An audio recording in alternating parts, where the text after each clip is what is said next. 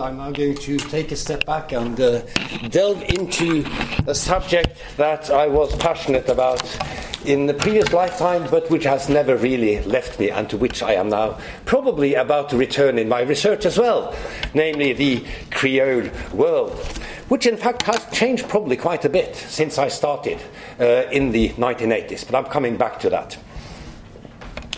So, in the Frazer Lecture of 1927, entitled The Diffusion of Culture, Marett severely and eloquently castigates Elliot Smith's diffusionism, and in particular, Elliot Smith's view that virtually everything significant in human history had originated in modern Egypt and spread from there. Towards the end of the lecture, Marett remarks that Elliot Smith's quote, common sense is outraged by the postulate that the same invention could be made twice over, unquote. Although Marett was no stranger to the documented facts of cultural diffusion, he saw no reason to assume um, that similar cultural phenomena necessarily had common origins. Marett's Frazer lecture can scarcely be counted among his major works, but his arguments against hyperdiffusionism are perfectly sound. Regarded as a school in social anthropology, diffusionism had already fallen out of favour at the time of Marett's lecture, certainly in the Anglophone world. And it was about to be completely eclipsed by Boas's historical particularism, Malinowski's functionalism, and Radcliffe Brown's brand of Durkheimian holism. Yet nobody would deny, then or later, that cultural diffusion, or rather the spread and transformation of ideas, practices, crafts, and worldviews beyond their initial confines, takes place continuously. Not least in the current era of global, instantaneous information technology, meaningful or meaningless symbols travel in ungovernable and often unpredictable ways. So recently, Diffusion has been explored not least in research on globalization, where, to paraphrase George Marcus, it seems as if everything is everywhere, yet everywhere is different and unique. And, in, and also in the kind of metaphorical neo Darwinism known as memetics, which had its brief moment of glory around the turn of the millennium. I will not waste your time or mine repeating the old arguments against diffusionism here, but let's keep in mind that Although hyperdiffusionism was absurd, as correctly pointed out by Marett, mainstream diffusionism was marred by clunky methodology and an inadequate understanding of cultural worlds. And memetics may possibly have been a nice idea, but an unproductive one and a misleading one. There is, of course, no reason that we should not study cultural flows. We just have to do it properly. Cultural worlds, as critics of memetics have reminded us, cannot be chopped up into constituent parts without losing their characters. But neither are they whole and indivisible. Whereas social identities tend to be bounded and discontinuous, at least in theory. Either you're a member of the group or you're not a member of the group. Cultural meaning can often flow across social boundaries, sometimes in frictionless and straightforward ways, sometimes scarcely at all. While, as Marett points out in his Frazer lecture from 1927, one may reasonably doubt whether, quote, sculptured elephants are likely to be found in the land of tapirs and macaws.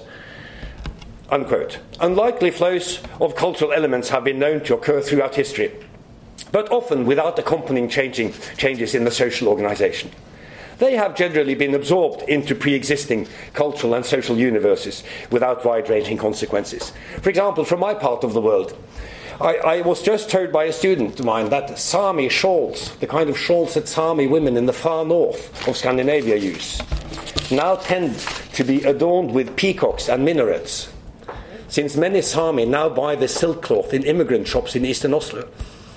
A fun fact, perhaps, but this observation has little relevance for an analysis of Sami life worlds, except that it shows that not all changes are marked uh, reflexively, and not all differences are of the kind that make a difference.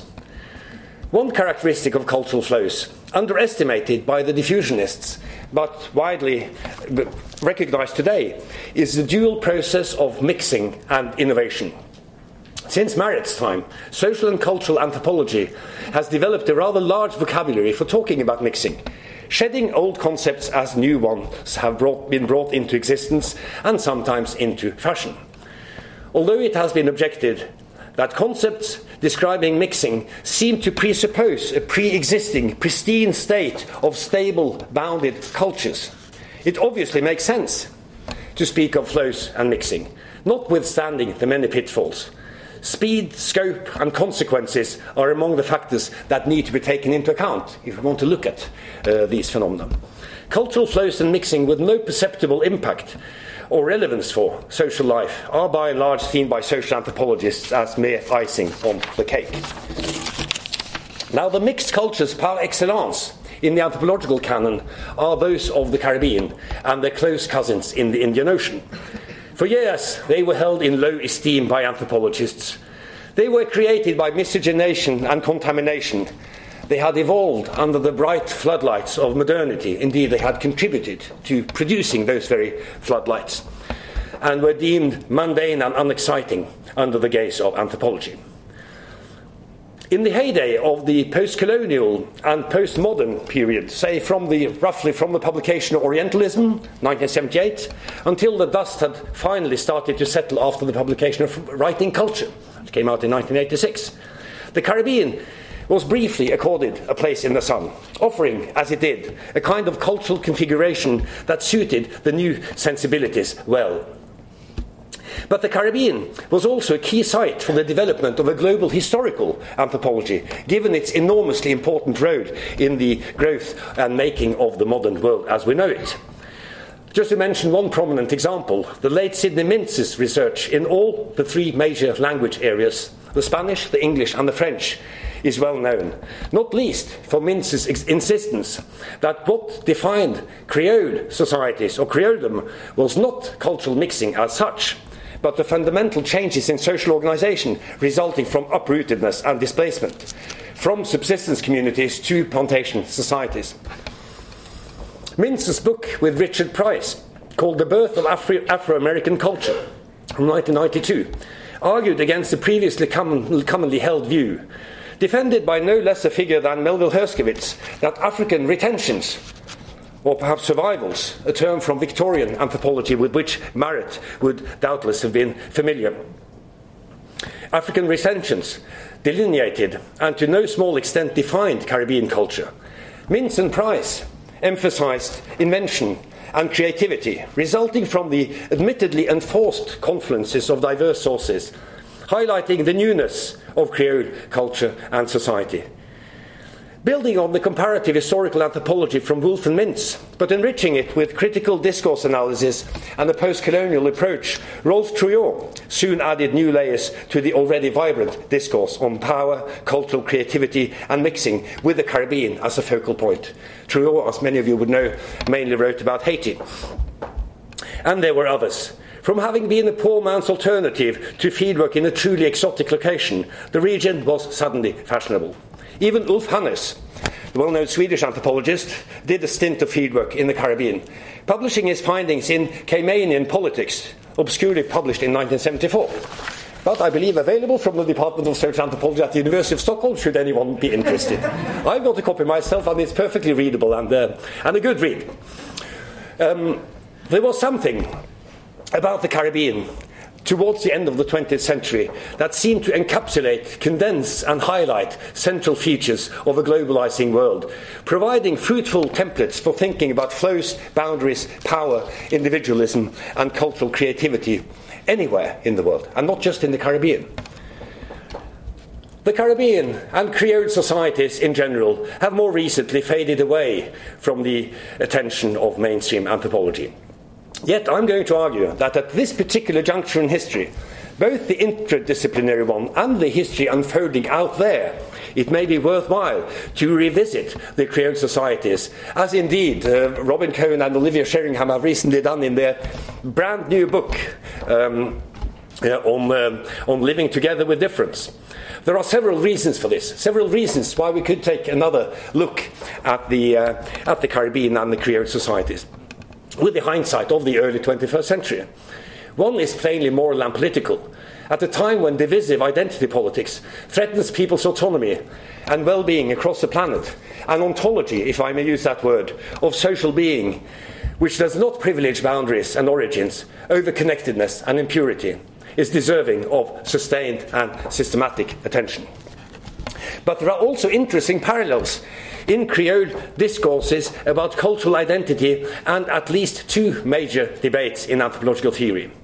One is to do with the destabilization of boundaries. As late as 1969, the late Fredrik Barth could assume that ethnic boundaries remained intact, although there was a continuous flow of persons and things across them. In more recent years, the boundary as such has increasingly been interrogated in cultural studies through the concept of hybridity, in anthropology through studies of cultural creolization, with the, with the introduction, or rather the usage of the frontier as an alternative to the boundary. And most recently, in Sarah Green's challenging notion of cross locations, which shows in a graphic way how any place can form part of several entities. The Creole social category is by definition delineated by fuzzy and very porous boundaries. The second, perhaps even larger theoretical debate that may usefully be approached through the Creole world uh, concerns the relationship between difference and inequality. A rough division within the discipline has often been drawn between culturalist and sociological approaches. In some accounts, this mirrors the difference between an American cultural anthropology building on German Geisteswissenschaften and hermeneutics through Franz Boas and his first cohort of students on the one hand, and European social anthropology, which was indebted to comparative law and the sociology of Durkheim and his students on the other hand. Now, of course, while numerous permutations, exceptions, hybridities and creolizations, complexities and later developments are natural too considerable for such a crude division to be taken at face value. It is not entirely without its merit, and contemporary controversies over ontology, reverse engineered anthropology, and radical difference, the possibilities of comparison, and anthropologies of global change may well be seen uh, in a sharper light if viewed through this prism, at least if it's not the only tool you have. Sometimes the contrast between difference and inequality is explored as an empirical subject in its own right. Um, in research on ethnic and cultural diversity in complex societies, anthropologists have tended, on the whole, to emphasize difference, while sociologists, on the whole, have tended to speak about inequality. A classic statement, which several of the people present would, would remember, in fact, at least one of them contributed to the same book, um, was Badr Dahya's uh, study of Pakistanis in Birmingham, based on fieldwork in the late 1960s. From 1974.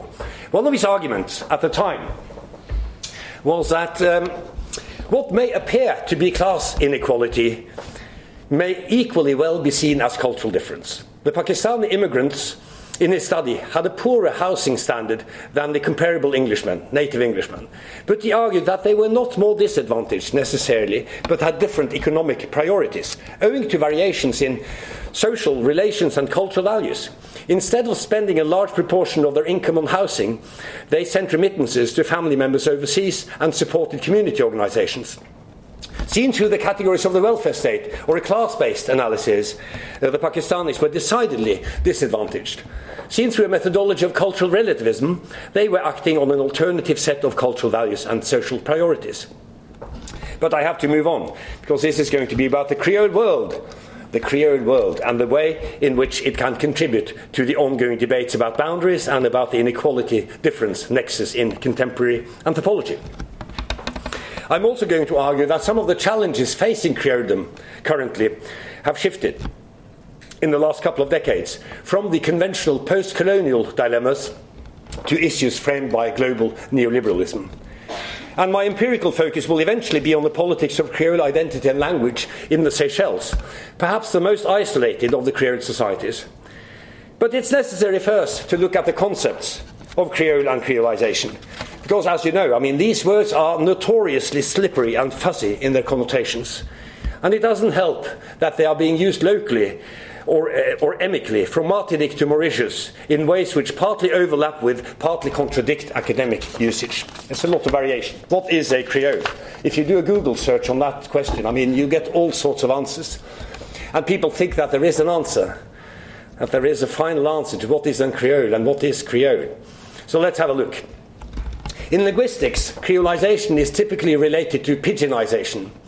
Pidgins, according to Derek Bickerton, are generally spoken about three times more slowly than creoles. They have a limited and changing vocabulary, unstable vocabulary, um, rudimentary grammar, and they do not threaten parent languages or unrelated languages also used by the speakers. They do not drive other languages to extinction. Creoles, by contrast, are just as structured and complex as other human languages and become mother tongues, eventually replacing the parent languages, at least partly. Since the development of Creole languages can be traced historically with some degree of accuracy, Bickerton has argued that their surprising resemblances across the world may help in developing general theories of language and their evolution. The relationship of Creoles to pidgins is complicated. While it has traditionally been assumed that some pidgins may evolve or develop into creoles, you know, from a very simple basic to something more structured and complex, this view is increasingly under attack. Notably, the linguist Salikoko Mufwene uh, argues in several publications that pidgins generally do not develop into fully fledged complex languages, but remain rudimentary trading idioms, typically in port cities. Creoles, by contrast, typically develop in plantation societies with ethnically and linguistically complex populations, which are nevertheless stable over sev- several generations. Yes, I know there are exceptions. I mean, Krio uh, in West Africa is a Creole language likely to have begun as a pidgin trading idiom, as is Tok Pisin, the national language of Papua New Guinea. As also pointed out by Bickerton, pidgins are usually spoken by adults while creoles seem to be created generally by children during play and informal interaction. Although there is general agreement among linguists regarding the criteria for inclusion into the category of Creole languages, the concept of linguistic creolization raises several difficult questions that I shall not go into detail here, but I'll mention some of them. Does a Creole language ever cease to be a Creole language? And if so, when? It could be argued that English modern English emerged as a Creole language, resulting mainly from the encounter between Norman French and Anglo Saxon, but nobody would regard it as a Creole language today, I believe. Moreover, decreolization can take two main forms gravitation towards a metropolitan standard, such as English or French, or standardization through mass media, education, dictionaries, etc., whereby the fluidity and receptiveness and openness of the Creole language ceases, and the creolization process is in effect halted as the language is frozen through dictionaries, textbooks, etc. A typical outcome of decreolization of the first kind, it starts to approach the metropolitan language, is the emergence of a post Creole continuum of the kind that can be witnessed in Trinidad, where a range of varieties exist, usually correlated with class hierarchies. You know, I mean, the closer, in a pigmentocracy, um, which is also a hierarchical society, the closer your Creole is to the standard, as it were English or French, uh, the likelier it is that you are light skinned and middle class. In anthropology, uh, the pidginization of culture is not a term that has ever caught on, but cultural creolization is being used, following Ulf Hannerz' suggestion in his 1987 article, The World in Creolization, often in a loose and evocative way, to designate mixing resulting from the confluence of discrete strains leading to qualitatively new cultural forms. Now, Ulf Hannerz was, not, was and is notoriously uninterested in the purity of the isolated tribe. He was attracted to, quote, the cultures on display in marketplaces, shanty towns, beer halls, nightclubs, missionary bookstores, railway waiting rooms, boarding schools, newspapers, and television stations. The use of the creolization analogy in anthropology nevertheless leads to the same conceptual difficulties as in linguistics, as well as raising even more complicated questions regarding the possibility to describe cultural worlds. If culture is never stable or homogeneous, this argument goes, then everything creolizes and the concept is worthless. To this view, we may retort that not everything flows, mixes, and leads to innovation, and certainly not at the same speed or with the same consequences. Be this as it may, cultural creolization as a concept must be seen as a matter of degree uh, if it is to be used as a comparative concept, as advocated by Hannerz. He speaks, for example, in one of his articles about Stockholm as a city which is being doubly creolized through immigration and through globalization. which is a fairly, uh, you might say, a fairly bold way of trying to move a concept from its original context to an entirely different place. With Creole societies, similar issues may arise. Just as the social category of the Creole has porous and negotiable boundaries, the category of the Creole society cannot be delineated unequivocally. Confirming, in fact, Nietzsche's conviction that only concepts with no history can be defined accurately. It's a good, it's a good soundbite. I mean, Nietzsche was rather good with these things. Perhaps we can do no better than invoke Wittgenstein's notion of family resemblances.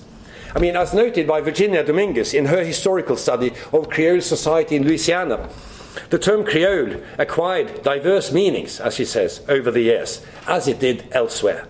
However, there is a case for re- retaining a concept along the lines of the Black Atlantic, as envisioned by Paul Gilroy.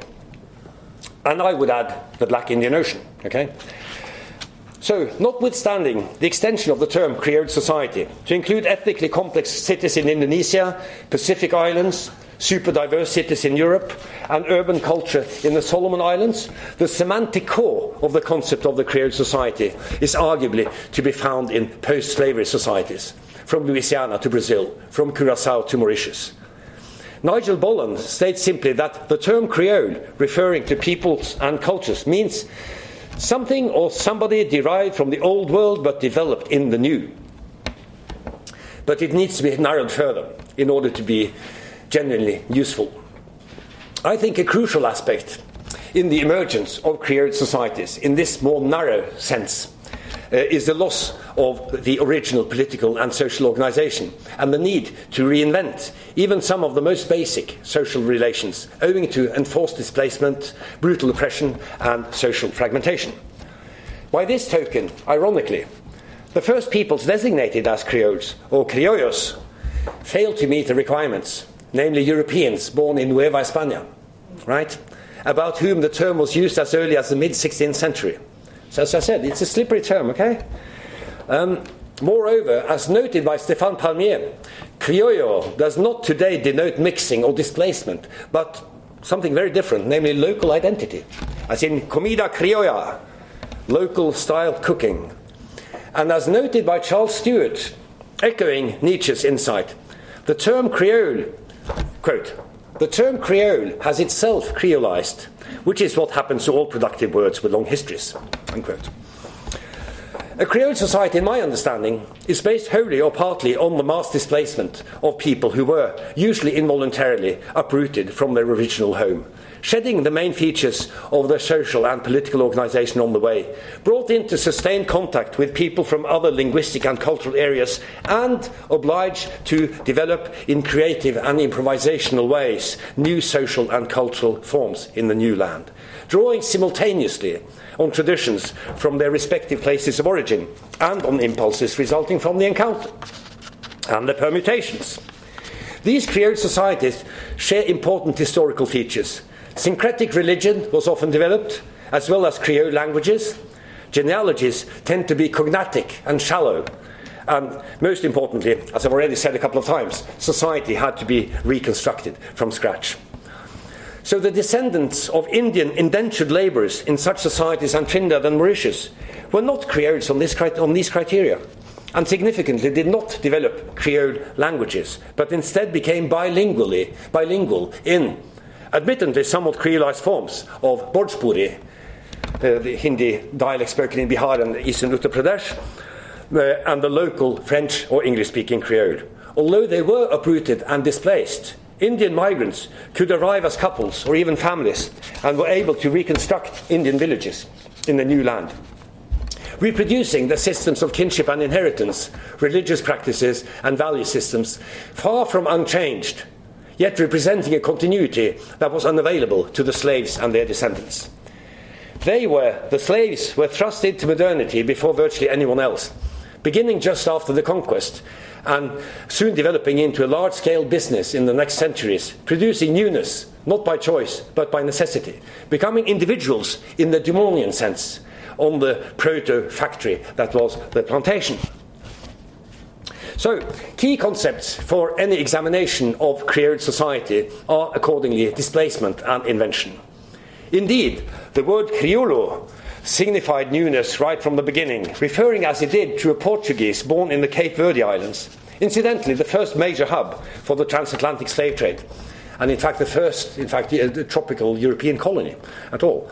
Um, later extended, the term was later extended, the term criollo, later extended to include any European born in a new world and thus liberated or alienated from the thick webs of kinship and tradition.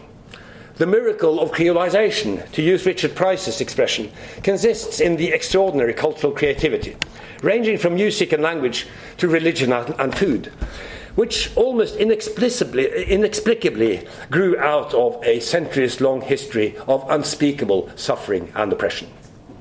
Every Creole society has its culinary specialties with multiple origins, often European, African, and Asian, and sometimes something else in, in addition. Every Creole society has its version of the blues, a musical genre giving a poetic form to longing and deprivation. And every Creole society has its local discourse over identity the past versus the future, openness versus closure. The Creole social identity, as you will have realized by now, if you didn't know it already, is typically slippery and flexible.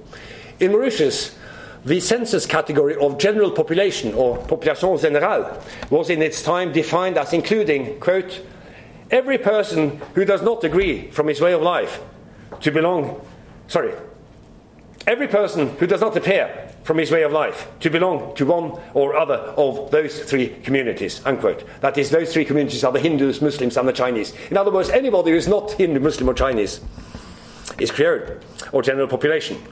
Apart from the small white Franco-Mauritian minority, these people are, tend to be considered Creoles. While in Trinidad, anyone who does not identify and is being identified by others as Indian can be considered a Creole. Mauritians with mixed Indian origins can, depending on their way of life, see themselves and be seen by others as being Creoles. If they have a North Indian and a South Indian parent, for example, a Tamil and a North Indian parent, they're mixed in such a way. And if they do not belong to a Hindu uh, congregation, they may, in fact, see themselves as being seen by others as Creoles. I mean, as Mauritians sometimes say to me when I come there, I mean, lots of Creoles these days look like Indians. Right? So it is an open ended residual. It's an open identity, a residual category, difficult to fit into models of plural societies of a previous generation of, of anthropology and sociology. Although this has been tried by governments and scholars to fit them into. These people are Indian, these people are Chinese, these are Creoles. But they don't really fit because they're not bounded, they're fluid, they leak in all directions. But it has been tried with limited success in places like Mauritius to fit them into models of plural societies. So Creoledom is sprawling and internally diverse, but owing to the shared history, and in most cases, comparable contemporary situations of political and economic vulnerability, um, owing to small scale and a particular kind of history. Some broad societal themes recur and rever- reverberate throughout the Creole world. You might say from, from Jamaica to the Seychelles and beyond.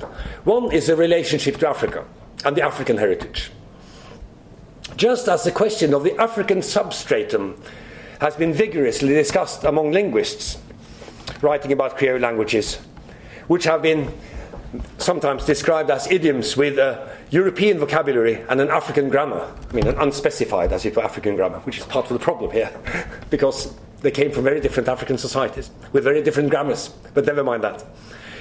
So is the question of African roots, an issue which is persistently being addressed by Creole intellectuals, with a bearing on the discussions about both inequality and difference, to which I'm going to, uh, I'm going to return.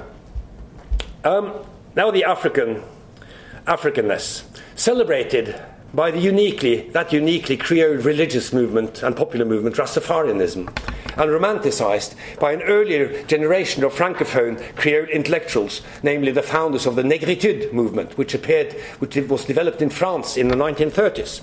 The uh, more uh, African, uh, so they romanticized Africa, right? Rastafarians, Negritude intellectuals they, they, they, they strongly emphasized the positive aspects of being uh, of African origin. The more recent Creolité movement, Creolity movement, with its point of gravity in Martinique, originating in Edouard Glissant's work, and developed further by Jean Bernabé, Raphaël Confiant, and Patrick Chamoiseau. Uh, two of them uh, novelists and sort of fully assorted intellectuals, and the third um, mostly an academic, in their programmatic Éloge de la créolité from 1989. Africa is almost gone. It's almost totally obliterated in the créolité movement. Whereas Senghor, Aimé Césaire, and the other Negritude spokesmen invoked radical cultural difference. L'émotion est nègre comme la raison est hélène, as Senghor wrote in 1939. Um, emotion is Negro, just as reason is Greek. And Marcus Garvey advocated a return to Africa. And Rastaman mythologized Ethiopia while regarding white culture as the heart of Babylon. The authors of Éloge de la Créolité. Emphasize the present, not the past, enrichment rather than oppression, creativity instead of dependency.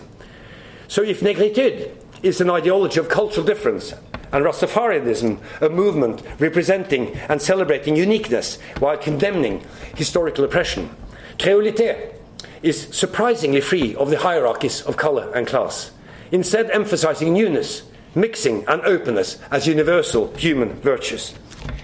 In the eyes of its critics, this makes it politically toothless because it doesn't address inequality. A cultural product along the lines of the United Colours of Benetton, as Richard and Sally Price, I mean, they, are quoting someone else, okay, it's not necessarily their view, but I think they're quite, they're slightly sympathetic to that view. But they're quoting someone else. while its defenders would argue that créolité is the way forward beyond post colonial inferiority complexes, victimhood, and mental colonization. The uh, créolité movement, with its emphasis on newness and creation, has a cheerful and worryless air about it, which stands in stark contrast to the post colonial dilemmas to which it must be related, not least with reference to the legacy of Frantz Fanon and the contemporary theorists like Paul Gilroy. But créolité also represents a rupture with the past, a presentism, and a post racial egalitarianism, which was bound, when it was launched in the late 1980s and early 90s, to resonate with cosmopolitan sensibilities elsewhere. After all, this was the era of the fall of the Berlin Wall and the era of the coming of the internet and mobile phones and the end of apartheid and of migration and multiculturalism. So créolité somehow sat really well with these, uh, and it fitted well with these tendencies at the time. There seemed to be no identity politics relying on boundaries in créolité, no missionary religion of conversion and blind adher- adherence, no single recipe for living in the world of the créoliste. Negritude, for its part, did not glorify the mirac- miraculously spicy and tasty callaloo. Uh, that's a Trinidadian stew, okay, which has a bit of everything in it. Um, did not, Negritude did not glorify the miraculously spicy and tasty callaloo resulting from the confluence of Asian, European, and African impulses, but instead emphasized African origins and a history of oppression from which one had to liberate oneself concerned in the spirit of cultural relativism as well to value different cultures equally. So, I've now spoken for a little while, so it's now time to confront this general discussion of creoldom and its dilemmas with a little bit of ethnography. And I will do so by taking a look um, at the politics and poetics of language, uh, culture, and identity in the Seychelles. Um, and while also suggesting that there may be some interesting connections between the debates going on around culture, identity, inequality, and difference in the Creole world with contemporary debates in, in anthropology. And as I as already signaled, I'm also going to argue that although the main dilemmas of post slavery societies are endemic and enduring, they take on a different form in the early 21st century than they did when the ideologies and movements that we associate with negritude, Rastafarianism, and even créolité were formulated at different times in the last century. So there is a 21st century take on the challenges of the Creole societies. Okay, so one of the least studies, one of the least studied societies in the Creole world is the Seychelles archipelago off the East African coast. They were uninhabited when they were first colonized by the French in the mid 18th century, and they became part of the British Empire after the Napoleonic Wars, governed together with a much larger colony of Mauritius to the south. These islands were either too hilly, too rocky, or too sandy for large scale plantation agriculture. and so the Seychelles remained an economically unimportant and somewhat neglected part of the empire, contributing small quantities of copra, vanilla, cinnamon, sugar, and other produce, but mainly hanging on through their main port, conveniently located between Europe, Arabia, and no, sorry, Arabia, East Africa, and India. Europe is on the other side. Arabia, East Africa, and India. So, a potted history of uh, independent Seychelles, which has a bearing, as I say, on di- the difference inequality uh, debate, which, in fact, which is somehow embodied in the two major political figures. Because this is a small place, and there are only so many people who, um, who feel up to being politicians. And they, uh, as a consequence, they, they stay around for a long time. They're still with us, both of them. So at independence in 1976, James Mancham became the first president. But after just a year, he was ousted in a coup staged by his own prime minister, Albert René. The iconic figures of Seychellois politics, even today, the two represented different approaches to economic development as well as to cultural identity.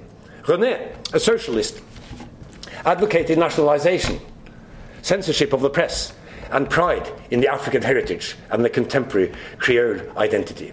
Mancham, for his part, was keen to retain strong ties with Britain, to develop tourism, and to integrate the Seychelles in the global leisure economy. He was far less interested than René in dealing with the legacy of slavery.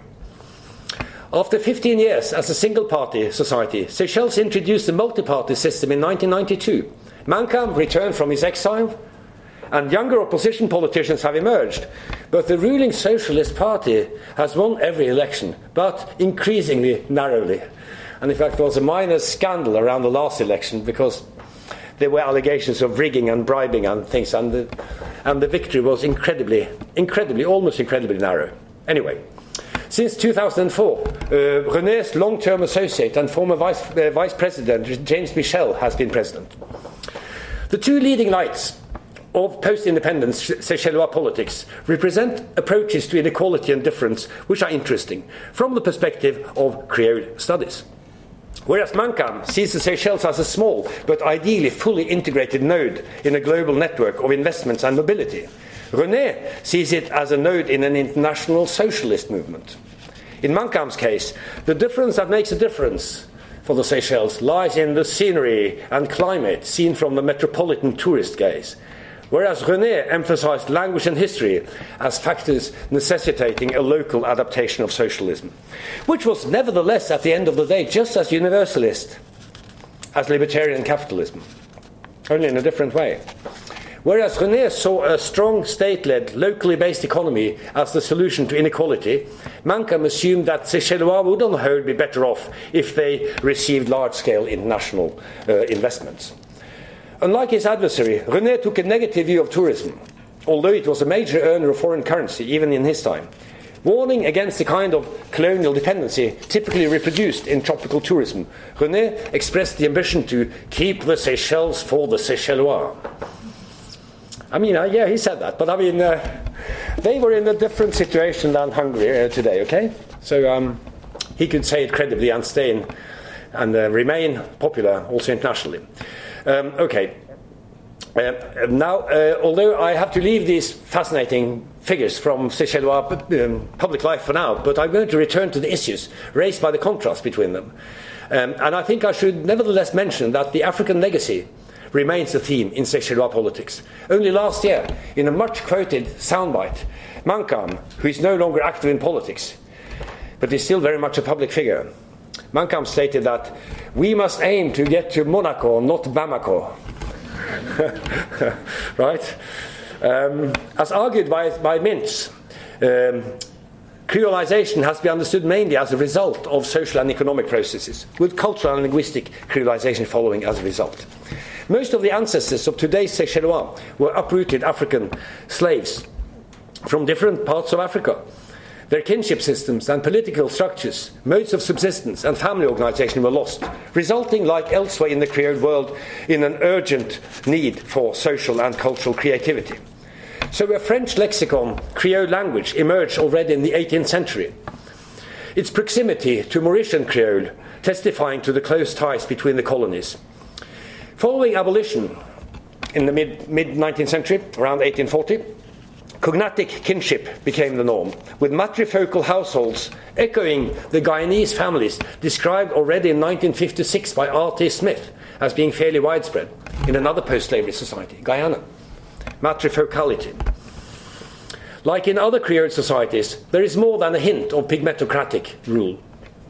For example, the terms Mozambique pas comprend or Noir pas comprend, meaning uh, stupid or uncivilized Mozambican or stupid or uncivilized black, is, is commonly and often unthinkingly used in colloquial uh, Seychellois Creole. Mozambique pas comprend uh, literally means uh, Mozambican doesn't understand. Um, along with fishing, Plantation eh, agriculture on a modest scale was the main economic activity for most of the 20th century. However, by the early 21st century, this is all but gone. In a neoliberal world of deregulated markets and decreased costs of transportation, the small scale of Seychellois agriculture could not compete. So today, one of the old sugar estates on the main island of Mahé has been turned into a tourist focused rum distillery with a posh restaurant and the largest coconut plantation on nearby La Digue has been converted into an outdoor museum. Fish and some produce is sold in outdoor markets, of which the one in Victoria, the capital, is the largest. But nearly everything on offer in the shops has been imported.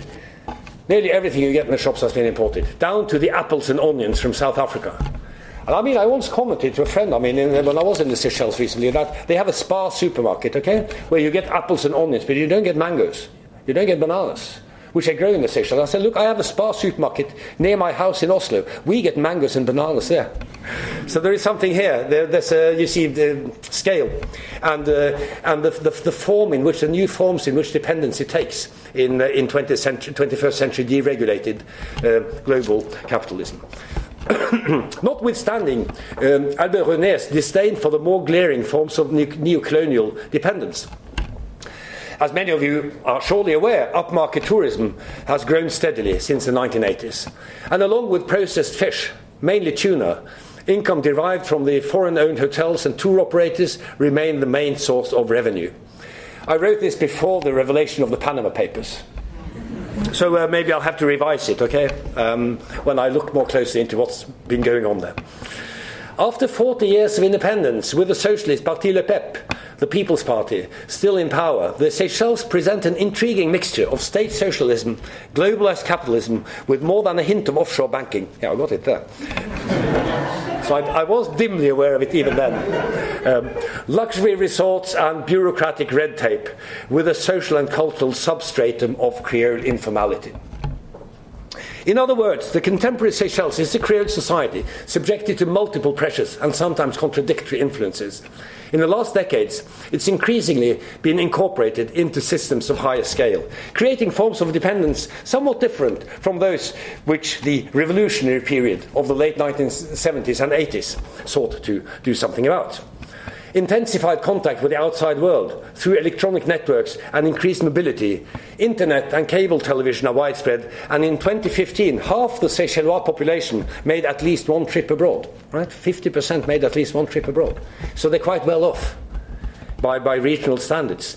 Has led to pressure on local practices, customs, and notions, which in practice may be stronger this pressure may, in practice, be stronger and more difficult to resist than anything experienced even during colonialism. Now, the physical boundaries of the Seychelles are not contested. Nearly all Seychellois live on three islands, which are well connected by ferry and light aircraft. And they have a shared collective identity as Seychellois, notwithstanding the persistence of hierarchies of race and class. Unlike the case in societies like Trinidad and Mauritius, where I have been working before. The Seychelles are relatively homogeneous in terms of collective identification, the vast majority being of African or mixed African European origin. Interestingly, the small Chinese minority are considered Creoles and intermarried to some extent with other Seychellois, whereas the slightly larger Indian minority do not, and they are therefore also not generally considered Creoles, or even always as fully Seychellois. Territorial and ethnic boundaries thus do not present very large scale problems relating to social cohesion, unlike in the classic sort of plural societies. At the same time, questions to do with identity are at the forefront of public discourse. the acceleration of communication, trade, and mobility, characteristic of the early 21st century, has simultaneously strengthened the transnational connectedness of the Seychellois and their sense of isolation and marginality. During the first decade or so of independence, we're now talking about the late 1970s and 1980s, self determination was high on the agenda. Although ties with the other socialist countries were strong, the official narrative linking tiny Seychelles to the great forces of universal history, so was the emphasis on the local and the glorification of the common people. Unlike in the other French lexicon, Creole speaking territories, Seychelles made uh, Seychellois Creole, Creole Seychellois, into a national language, admittedly along with English and French. By 2016, the position of Creole has been weakened. American popular music has all but eclipsed the traditional Moutia music, the blues of the Seychelles, and even Jamaican reggae in popularity. Post colonial fanonism, important in the socialist 1980s, has faded from view, and there is a marked preference for imported commodities rather than locally produced goods such as fruit wine and traditional dishes like kat kat banan, which is a dish made based on saltfish and plantains. On the equality inequality scale, Seychelles is shaped by patronage associated with the party, foreign investments which leave uneven benefits, and to a certain extent the inherited hierarchies of privilege and property. Although these, these are far less marked than, for example, in Mauritius, which has a distinct, powerful white upper class. Concerning the different similarity scale, a Seychellois intellectual said during a conversation, aware that she was paraphrasing the Kenyan author Ngugi wa Thiong'o, that the socialists in the 1980s and so on had been successful in nationalizing much of the land, and they had successfully decolonized central institutions and built a welfare state. But they had failed in their attempt to decolonize the mind. It's one of uh, Ngugi's best books, I mean, a collection of essays called Decolonizing the Mind, which addresses exactly this question. Um, in her view, they were like V.S. Naipaul's mimic men and women, who would rather be somewhere else, or if possible, someone else. Most Seychellois, she adds, wanted to be global citizens, not descendants of Africans reproducing a mongrel, impure, and imperfect culture developed in a miserable past that they would prefer to forget. And the relative prosperity and high level of connectedness in the Seychelles makes this option feasible in practice. In other words, old inequalities are being superseded by new ones. Although the old class structure was also transnational, while the new one is transnational in new ways. And any quest for local uniqueness and rootedness is superseded by consumer dreams and a desire to take part fully in the kind of global modernity seen in the tourist areas and on television. This configuration differs from those debated among Creolists and others in the last century, although the double consciousness, as, uh, as uh, to use Gilroy's term, is still evident. It is no longer the former colonial powers that serve as magnets and yardsticks, but the leisured and consumption intensive worlds of tourism and cyberspace. This is a setting in which structural amnesia of a peculiar kind sets in, when your identity is defined through consumption rather than production and ties to the production regi- regimes of the previous generation have, have been severed. Producing a credible historical narrative, shedding light on and making the present day meaningful, does not only become problematic, as in so many cases of creative appropriations of the past studied by anthropologists, but it becomes irrelevant. So now you realize why, I was, why I've been emphasizing Sid Mintz's uh, approach to creative societies as a form of social organization and a form of economic organization. When that kind of history is no longer alive and it has been forgotten, and there are very few ties connecting your life to that history, it becomes difficult to create a credible narrative about where you're coming from. The past becomes a scarce resource for some, worthless rubbish for others. As can easily be seen, some elements of the Creolist discourse are easily compatible with this worldview. This collective amnesia liberates people from the burdens of an African past of which they are ashamed and a history of oppression which they'd rather forget. But it also simultaneously prevents them from understanding the causes of the present ailments, limiting the extent of self knowledge. As O'Brien famously says to Winston Smith in 1984, he who controls the past controls the present. Right? So, Okay, to sum up uh, so far. I have a little section left, okay, so I, I hope, you, I hope you're not in a hurry yet. I, I have a, just one more thing that I want to say, but I'm just going to take a few minutes. So, to sum up so far, the post slavery population of the Seychelles ha- has experienced three distinct waves of attempted standardization, obliteration of uh, difference, as it were. Not of inequality, but of difference. The colonial, the socialist, and now that of global communication society. Language is the key to an understanding of the multiple dilemmas of Creole identities in the 21st century. And I shall therefore, towards the end, give you a glimpse of the discourse on language and identity in the Seychelles, which I think can be used to unpack both the debates about inequality and, uh, and equality and those of difference and uh, similarity. At least let me, give it, let me give it a try. Discourse is about language and the status of the Creole languages in this trilingual community of uh, Creole, French, and English speakers. The International Creole Institute in the Seychelles, l'Institut Creole International, is located to a beautiful old colonial mansion across the road from a beach frequented by fishermen and the occasional tourist. Founded as the Creole Institute in 1989, the change of name in 2014 signals an ambition to become a hub for the French speaking Creole islands and territories. The Institute carries out research on the language, publishes translations of literary works such as Beckett's En attendant Godot and Orwell's Animal Farm. They produce grammars and children's books and they organize cultural events, contributing to the annual Creole Festival in October. And they aim in general to heighten public awareness of and interest in the language and folk culture of the Seychelles. In other words, highlighting, fighting historical inequality through highlighting local uniqueness. At least that's one way of putting it. Creole Cécellois, which is very close to and mutually intelligible with Creole Mauricien, Mauritian Creole, but not with other French lexicon Creoles. Huh? They are very different. Even the Creole spoken in La Réunion is sufficiently differ- different not to be readily intelligible. Uh, it exists in a triglossic situation with French and English. While French has been losing ground steadily in the last decades, English is becoming ever more dominant in the public sphere. The Seychellois press is in principle trilingual, but increasingly Anglophone in practice. While French is perceived as the language of poetry and high culture, and English is the language of business and popular mass culture, Creole is mainly oral, the language of everyday interaction, but also of oral literature, including proverbs and lyrics to the popular musical form of Moutia. Um, the hierarchy is nevertheless evident. Creole, the vernacular developed during slavery, being the poor country cousin of the glitzy metropolitan languages.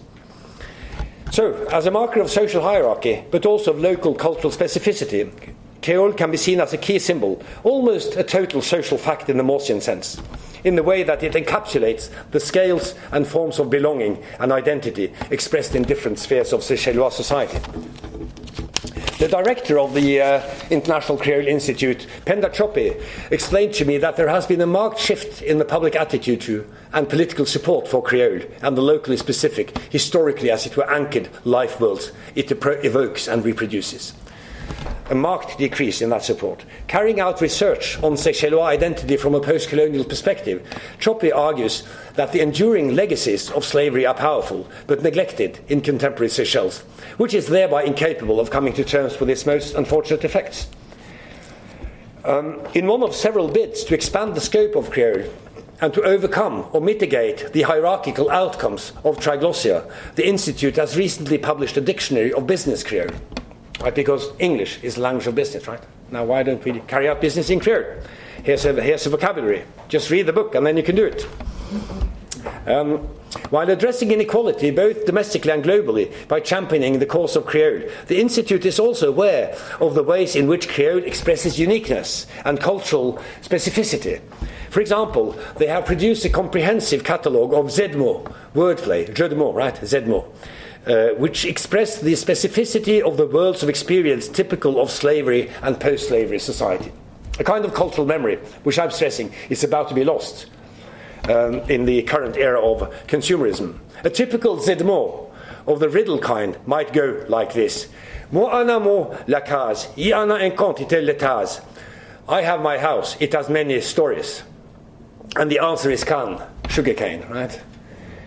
A house with several floors. Another typical Zedmo would be Dilo pendant, a riddle, Dilo pendant, hanging water. and the solution is cocoa, coconut. Right? Um, so, um, in other words, anchored in local experience, the worlds of local experience. Now, probably going back to slavery, many of these, Zedmo. The work of simultaneously producing social equality and cultural difference through the idiom of Creole is currently, as I've already explained, an uphill battle. Translated works and other publications languish on dusty shelves in a back room. The Minister of Tourism and Culture has designs on the Institute's building, which is a lovely colonial mansion. Wishing to turn the Research Institute into a tourist attraction with a cafe and perhaps an historical exhibition. There are growing doubts about the continued relevance of Creole in the population, where many see the language as an impediment to successful lives. So, influential politicians argue against its use in schools, and popular radio channels now broadcast mainly in English. Although it should be conceded that, in fact, TV news, unlike in Mauritius, TV news is still in Creole in the Seychelles.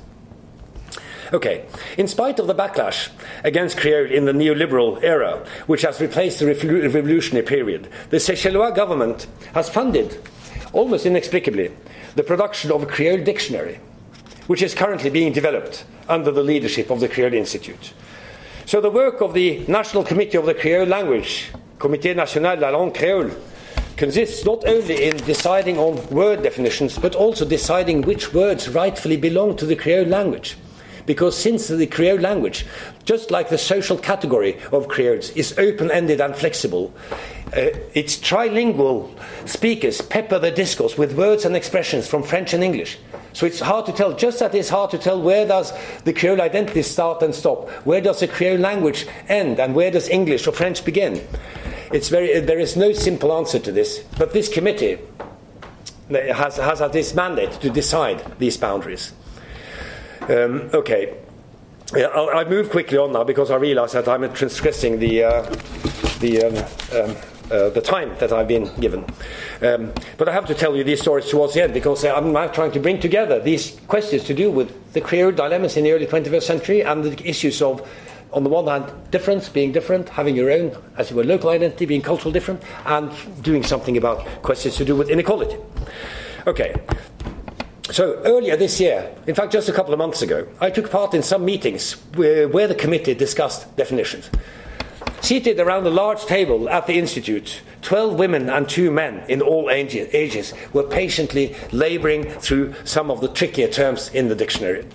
There was no speaking order and no voting, but a completely open discussion where anybody who had anything on, the, on their mind could just speak up. And, and Penda the director of the institute, sort of skillfully guided uh, the people through the discussion, eventually leading to a conclusion. Some of the participants were actively consulting their Collins or their Larousse to check how certain issues were dealt with in the metropolitan languages. A few also looked up words in the recent Dictionnaire Mauricien, uh, a dictionary of Mauritian Creole. But uh, people spoke rather dismissively of the Mauritian dictionary, claiming that its definitions were often simplistic and unsatisfactory. So we have to do better. We're going to do better. Just like in Norway, we always have to do better than the Swedes. And the Seychellois feel that you have to beat the Mauritians. We have to make a better dictionary. Seychellois Creole has just 90,000 speakers and has barely been used in academia, literature, and business.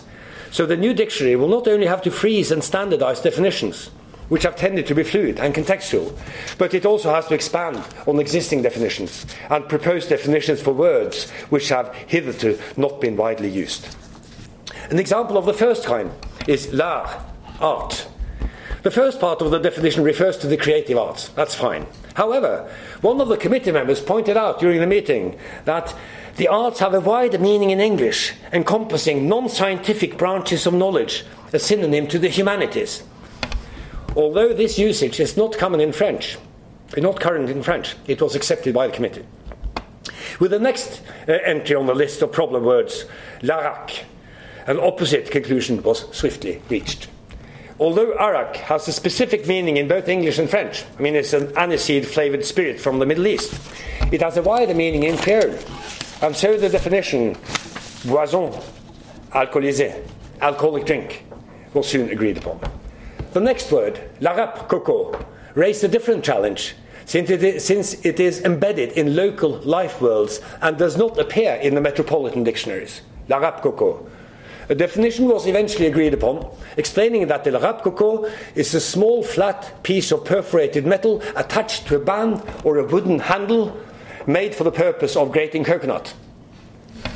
Okay? La race, race I was waiting for that, you know. I was sitting in the waiting for the discussion around the word race. And I have to say, I was slightly disappointed because it wasn't much of a discussion. They spent far longer talking about l'art and l'arabe. And, uh, so, uh, anyway, uh, fairly little uh, discussion.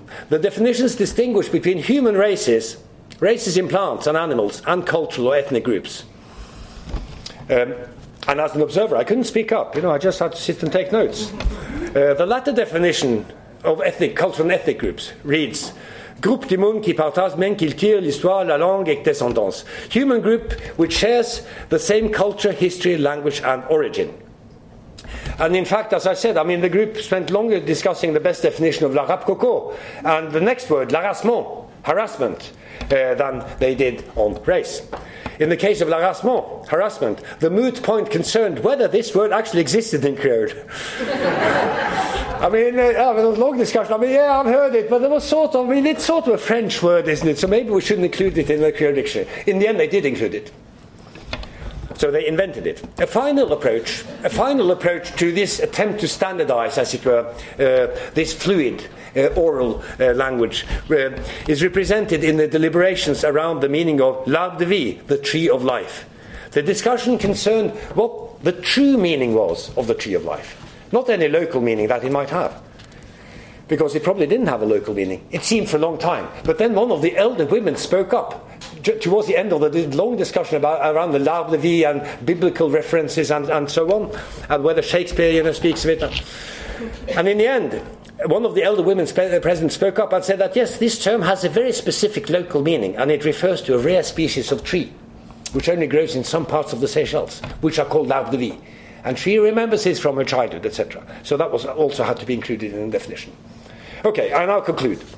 The collective work on this dictionary encapsulates main features of the situatedness of Creole in the contemporary world and in the Seychelles. The codification and standardization of Creole is a feature of nation building and large scale modernity of the, of, the, of the kind that is familiar from, from other parts of the world, but it also addresses issues to do with inequality in the Seychelles, which is correlated with language proficiency. The variable reliance on French and English definitions is a reminder that old colonial structures remain influential and the production of definitions for new words and the invention of new words whenever needed signifies social change as well as the inherent openness and creativity of Creole. There is a distinct lack of enthusiasm for the committee's work in the political sphere, the media sphere, and wider society. Most Seychellois are not aware that anybody is at work making a dictionary in Creole. The cultural radicalism of the first decade and a half of independence has been replaced by a more utilitarian view of language, a more pragmatic view of cultural identity, and a keen interest in the cultural worlds made visible through electronic communication and the tourism sector. The kind of dependency which is now experienced in the Seychelles is not that of colonialism or the logic of the plantation, nor of the post colonial hangover of double consciousness, but rather it represents a different form of new colonialism, independent largely independent, not entirely independent, but largely independent of the old colonial powers. Uh, but driven by global neoliberalism and disseminated by tourists via the internet and through the transnational Anglophone medium that everybody in the Seychelles relates to. In this context, a minor detail that may deserve mentioning at the end is that when, you know, during one of those meetings, which, which dragged on, we went on and on and on and on when we discussed the, the definitions, during one of those meetings, a mobile phone rang and the ringtone was neither Moutya, Sega from Mauritius, or reggae from Jamaica, but it was a guitar riff from a Bon Jovi hit song, okay? Uh, and that struck me as uh, saying something more than just the fact that it was a guitar riff. Okay, so on that note, thank you very much for your attention, and I apologize for having gone on for too long.